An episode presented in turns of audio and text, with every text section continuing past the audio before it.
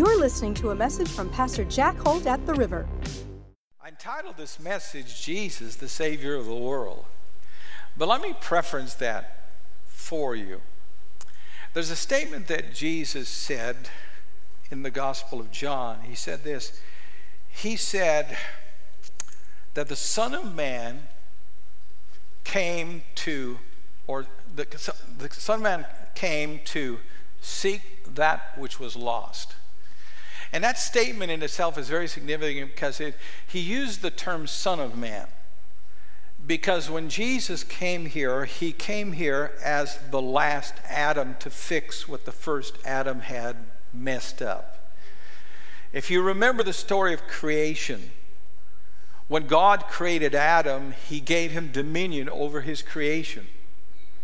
But he gave all of that away when he fell into sin, and that's why Satan is called the God of this world. But Jesus came back as the last Adam to fix what the first Adam did and to give us back the authority and the dominion that God had originally given to us. Can you say amen?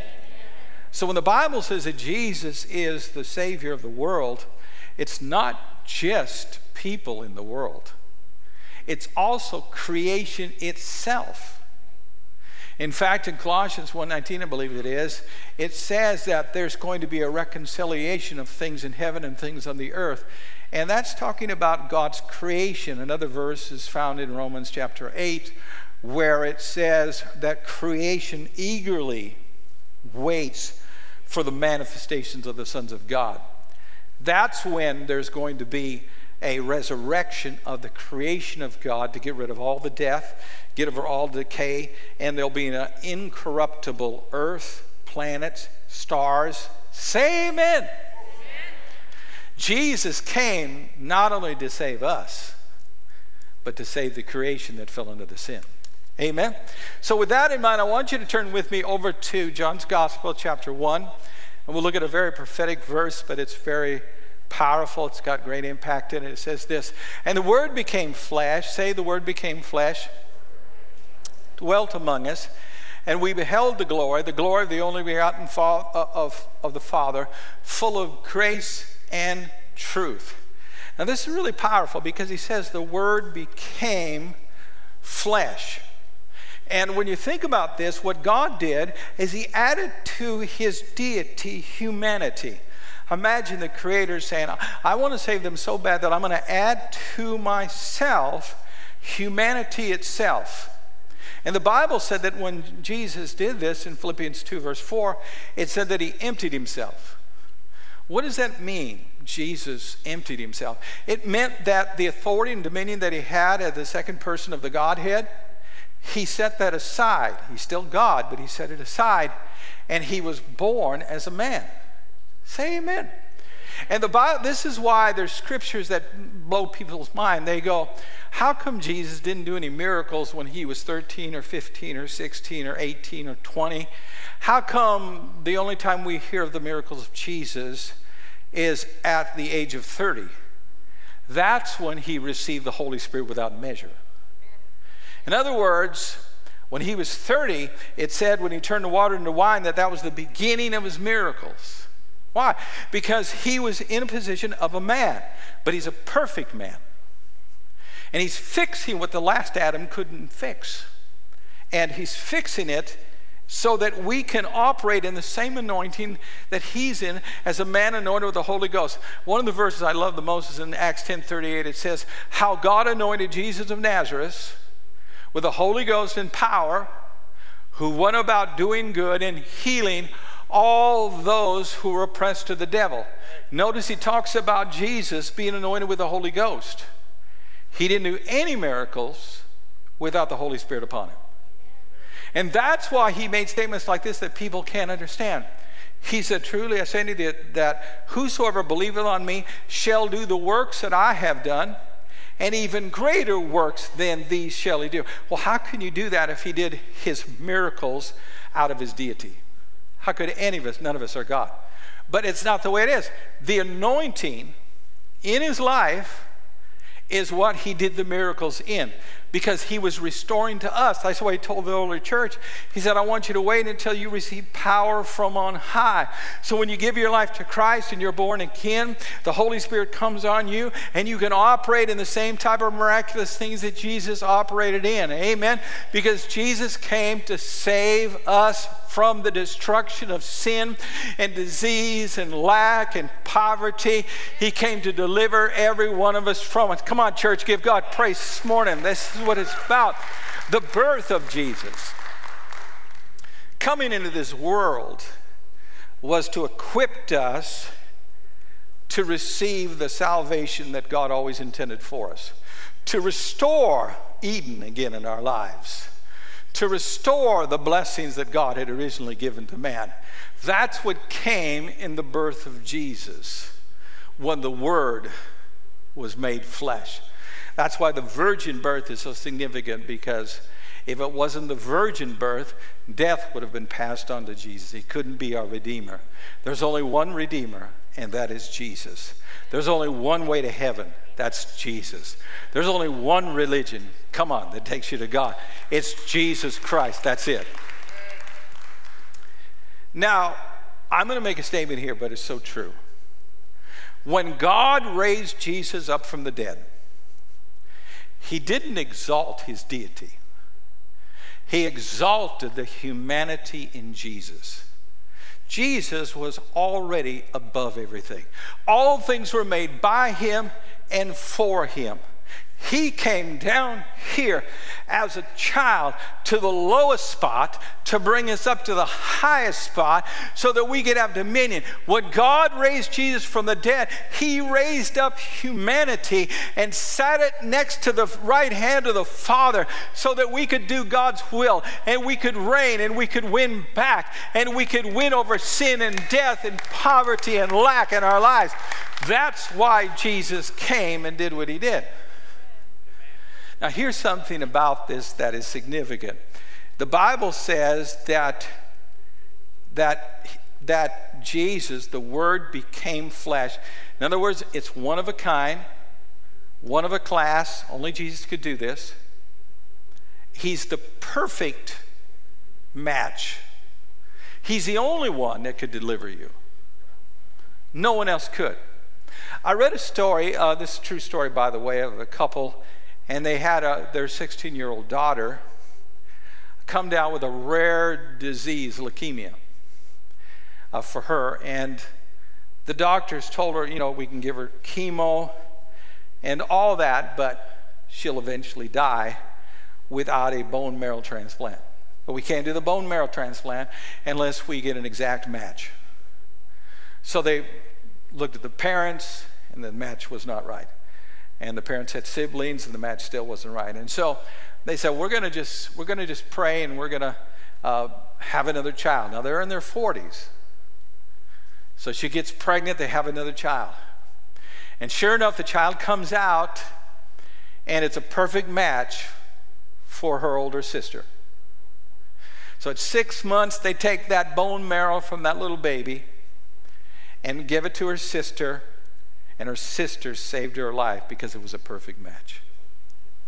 And what I want you to know this is that Jesus was that perfect match. When the Word became flesh, that was the only way that we could be rescued, the only way that we could come out of darkness because the sin nature had been passed on from one generation to the next generation, and it couldn't come from man. It had to come from the seed of God. That's the only way that you could be saved. That's why I boldly declare that Jesus is the way, the truth, and the life. He is the only way to salvation. There is no other way to get saved. I don't know, I'm excited about this. But he is that perfect match. And he would put on flesh so that he could be tempted in all points like we were all tempted and he put on flesh so that he could be that perfect sacrifice and he could take all of your sins upon himself on his body and he could be punished on your behalf so that one day you could believe on him and God could raise you up and you could be raised up in the same dominion and authority that Jesus has because that's why he said all authority in heaven and earth has been given. In other words, that was the moment God took the fallen man, Adam, with the new Adam and restored everything. Hallelujah. That's why the church is to call down the will of God on this earth. Thy kingdom come, thy will be done. God wants the church to drive out poverty. God wants the church to drive out disease. God wants the church to drive out bad marriages. God wants it because the body of Christ has that authority and power. And when we get together and worship God, something special happens. Marriages get restored, demonic oppression gets broken. Why? Because there's something great about the name of Jesus. And Christmas isn't just about a baby child, it's about salvation for each one of us and those who would call upon the name of the Lord. I'm going to show you some stuff here about Jesus that only Jesus could reveal to men. And that is what God is actually like. There's a lot of people in the church, the body of Christ generally, that don't fight in faith for what our salvation really has been provided for. And let me show, uh, read this verse to you. John 1.18, put it up on the screen. I want you to see something what it says about Jesus. No one has seen God at any time.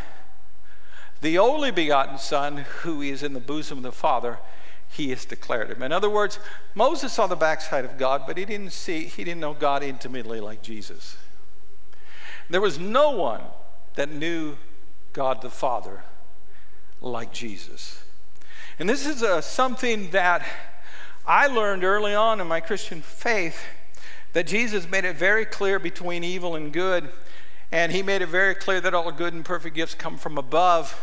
When he made this statement, he said, The thief comes but to steal, kill, and to destroy. But I have come that you might have life and have it more abundantly. You may say to yourself, Well, why?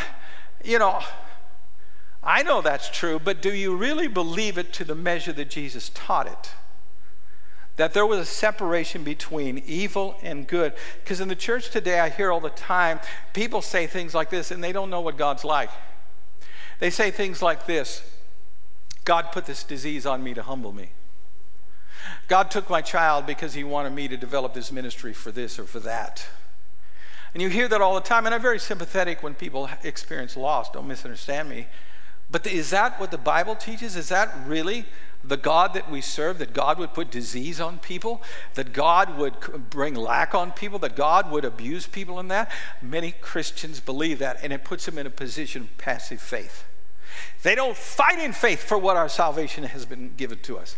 They don't believe in faith what God has promised us in His Word, and it's creating a real problem where they have this passive faith, and Satan just kind of runs over them instead of them rising up and saying, In the name of Jesus, I'm not going to tolerate that in my family anymore. I'm not going to tolerate that lack anymore in my life. I'm not going to tolerate, I'm going to stand up in faith and believe what God's word says. Or you can go back to this God is sovereign, whatever will be, will be. Now, let me ask you that question. People say God is sovereign, He can do anything that He wants to all the time. That's not true. He can't do anything against what he said. It is just not true. The word sovereignty, in fact, you won't even find it in the King James Version. It's added in there where the word almighty is used. Almighty, almighty means that God is all powerful. Nobody questions that. But a lot of people believe that God controls everything. If that's true, then when someone is being raped, God is controlling that. If someone is being murdered, God is controlling that. If someone is doing some horrendous destruction to someone, God is controlling that. The reality is God is not controlling that. God gave us free choice and God and we can limit what God does in our life or we can expand what Jesus did in our life. And Jesus himself said this, he said in his own hometown, he says he could not do any mighty miracles because of what? Their unbelief. He was able, there were people there that day that could have went home and been completely cured of their diseases, but yet they couldn't because of the unbelief. Jesus' hands were tied and they were unable to do that. Does God control everything? If he controls everything, then there's a problem in Scripture. The Bible said that the way to God is narrow and few find it. Isn't that what the Bible says? Few find it. First Peter said this It's not God's will that any should perish. Well, if he controlled everything, no one would perish because it is his will that none would perish. Can you say amen, everybody? Look at this verse, Psalm 7. Again, they tempted God and limited the Holy One of Israel. If He controls everything, you couldn't limit Him. The reality is, is your faith either accepts this grace or it doesn't. The Bible said in Romans 5 1 that we access grace through faith. The word access means uh, to, uh, how do I say it? To have a ticket to get in, admission. That's what it's suggesting. You gain admission to His grace by faith. You need favor in your life today. You need favor for your family today. You need a miracle today. I want you to know that it comes through faith, and the faith can limit or the faith can release the blessing of God in your life. If your faith is little, it'll limit it. If your faith is not there, it'll stop it. But if your faith grows in Christ and you realize that Jesus came to deliver you and to set you free and that the abundant life is yours, you got to take it by faith. Hallelujah. Then all of a sudden, Jesus is more than a baby in the manger. Jesus is the Savior of your family. He's the Savior of your body. He's the Savior of your children. He's the Savior of your country. He's the Savior of the world. Hallelujah. But you got to have that uh, ability that you would use your faith and, and access it and go for it.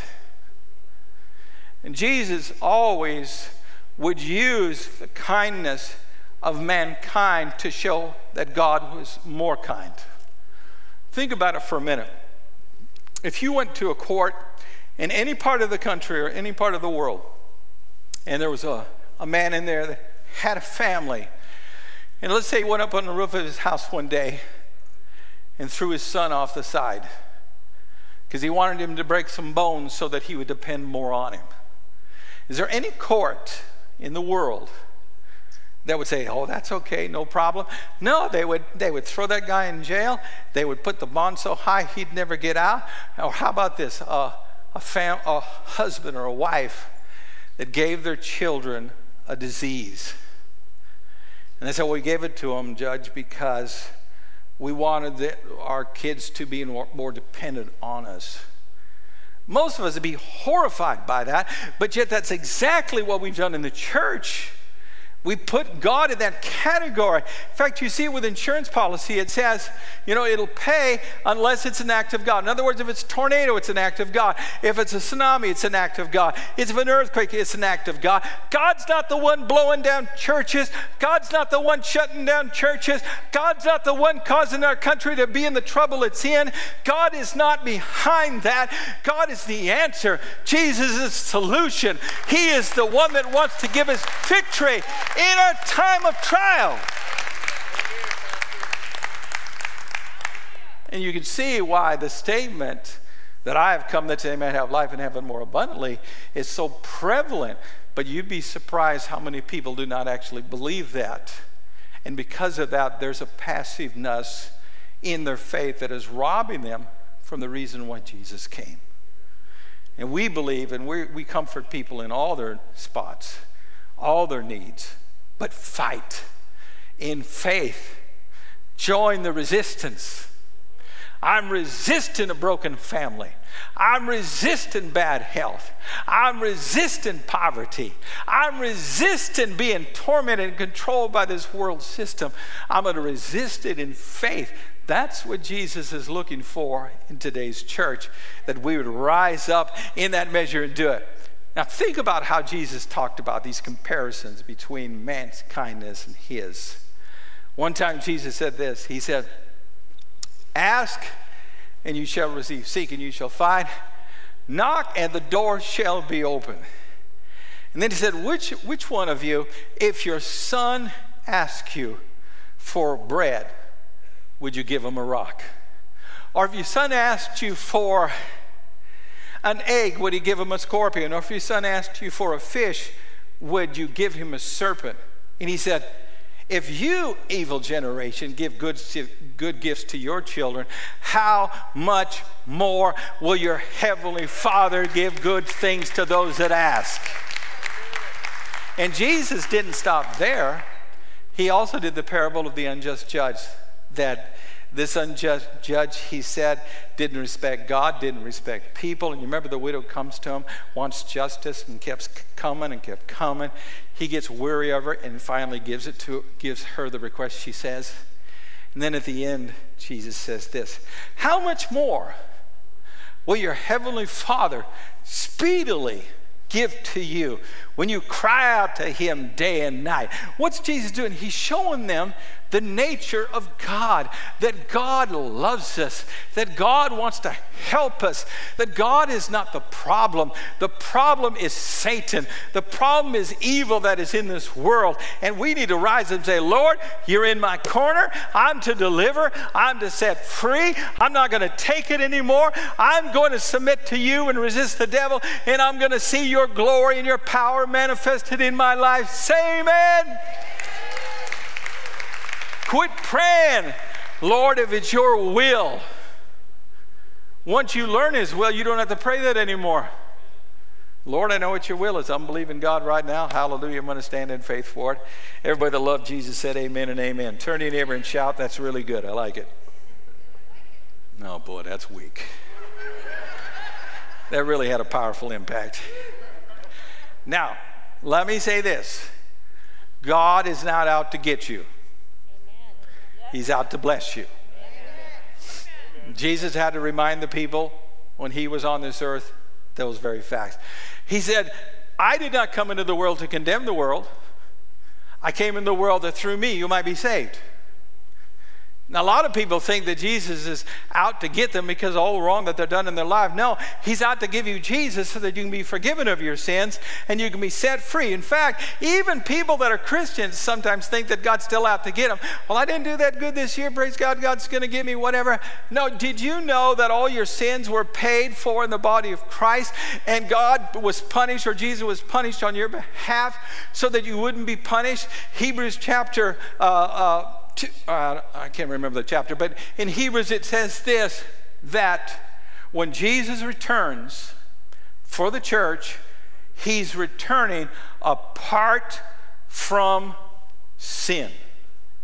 In other words, he's going to judge you for how successful your faith was, but he's not going to punish you for everything you've done wrong. Aren't you excited about that? Now, I want to get eternal rewards, so I'm going to believe in faith. I want to get eternal rewards, so I want to have right motives, whatever I do. But I know that God's not going to punish me for my sins because He already punished in the body of Jesus my sins.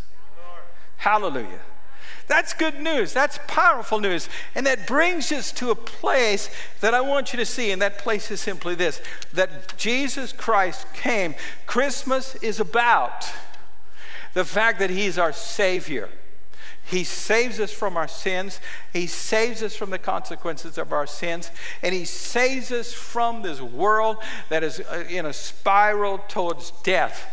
But what happens sometimes is we don't believe the word, we believe a lie. Let me read to you a verse Isaiah 5:20. Look what it says. Woe to those who call evil good and good evil, who put darkness for light and light for darkness who put bitter for sweet and sweet for bitter. We live in a culture today that calls evil good and calls good evil. Think about it. We have in our culture right now, it's considered a good thing to provide drugs to a drug addict, to provide a place to stay for a drug addict that all he wants to do is get stoned all day long and it's a good thing to provide for him.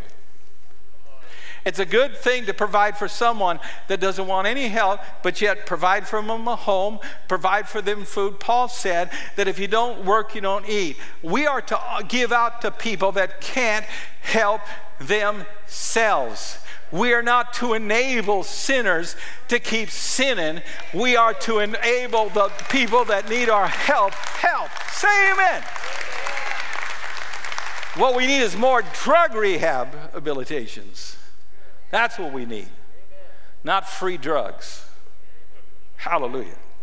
Well, again, you could take that verse and realize in the church people say, you know, hey, the Lord gave that to you because He wants you to be more humble. You got leukemia because God wants you to seek His face all your life. I would just as soon vomit than to listen to that ungodly stuff that makes Christians passive. Just accept your marriage falling apart. Just accept that disease. I'll tell you what, when the doctor told me there was no cure for my voice issue, you don't think that hit my spirit? I'm thinking, I'm not going to believe this stuff. I'm going to believe the word of God. No, the word says, by his stripes I am healed. I believe the word of God. I spoke the word of God. I wasn't going to listen to science. I wasn't going to listen to the doctor. I was going to listen to what God's word said. And I've seen thousands of people saved since God delivered me. Hallelujah, Jesus. He is our healer. He is our deliverer. He is our provider. But you got, but you could have been passive. And just took it. Just took it. And say, God's teaching you something. What kind of a father would teach a child by giving him a disease? My Heavenly Father loves me. He loves you. He loves your children. He doesn't want that oppression in your life, but He needs us to access His grace in our times of need so that we can be blessed. James 5 7 says, Submit to God, resist the devil, and he will flee from you. You know, in the Greek, those are commandments, they're not suggestions. Submit to God. Submit to the fact that God has delivered you from the curse of the law. Submit to the fact that you have the blessing of Abraham in your life. That is a blessing more than enough with plenty left over. Submit to the fact that God wants to take sickness out of the midst of thee. Submit to the fact that God wants you to have a good and healthy marriage in your life. Submit to the fact that your future is in your faith. Your future is in what you believe for. Your future is in that. Submit to that and resist. Let's join the resistance. Let's resist evil. Let's resist sickness. Let's resist poverty. Let's resist brokenness. Let's resist all that oppression that people are under, worry and concern. I like Bartimaeus. Blind man Bartimaeus even mentions his name, what family he comes out of. And I loved him because he resisted. When he heard Jesus was coming back, he began to cry out, Jesus, son of David, have mercy on us. And the crowd said, the scripture says, threatened him. If you don't shut up, we're going to thump you. Now, I don't know about you, but it's one thing that someone threaten you when you can see the person. But if you're being threatened and you're blind, I can't see the punch coming. But if my eyes are open, I can see the punch coming. But he resisted it. Even though he couldn't see, he resisted it. Jesus, son of David, have mercy on me.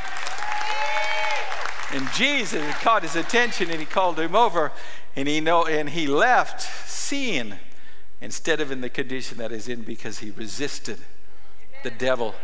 Some of you, your marriages are falling apart, and what you need to do is resist it. Jesus, son of David, have mercy on me. Help me, Lord. I'm not going to shut up until I change. I'm not going to shut up until you give me wisdom. I'm not going to give up until revelation comes from heaven. I'm not throwing away all the years of my life. I'm not giving in to the devil. I'm going to trust you. Praise God. You got to kind of join the resistance and fight in faith for the things that God has promised you. I'll tell you what, you do that, it's going to be really powerful. Let me wind down with a truth that's so powerful. There's a story in John's gospel about the man that was at the pool of Bethesda for 38 years. That's a long time, isn't it? And what God did during that time period is He would send an angel to this pool, and the angel would stir it. And the first person in the pool would get healed. So he hears about it, he goes to the pool. Been there 38 years, but he never is able to get into it first. There's always someone that gets in ahead of him. It was his turn, but yet he doesn't get it. And Jesus comes, led by the Spirit, he tells the man, he says, Do you want to be healed? And he says this I can't. Every time it's my turn, someone cuts in front of me and I can't get in. And Jesus looks at him and he says, Take up your bed and walk. You know what he was teaching him? The problem was there was a dependence issue for the man. He was depending on everyone but God to deliver him. He was extending on his friends to deliver him. He was ex- eh, depending on, you know, a neighbor to, to, to help him.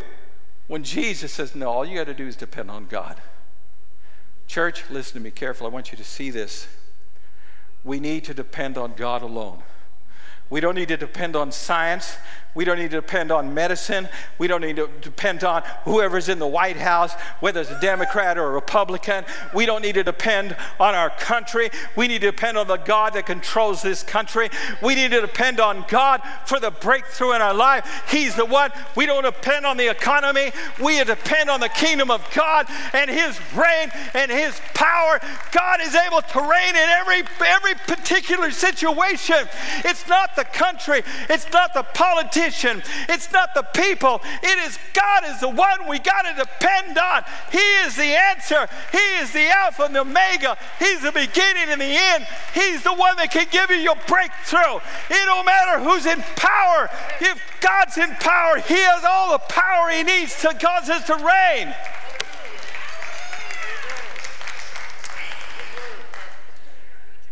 So, is there a dependence on God?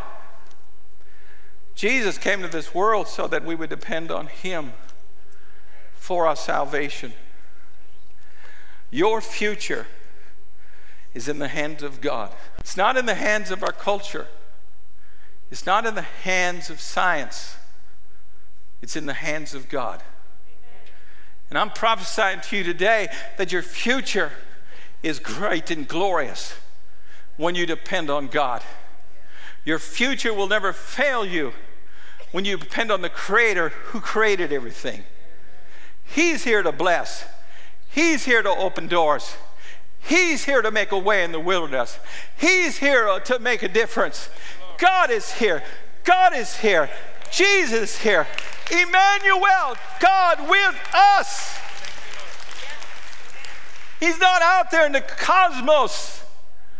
God is inside of us, ready to minister to us. Thanks for listening today. For more messages like this one, check out our podcast, River app, and our website at theriver.church. We're the river, and we're doing life together.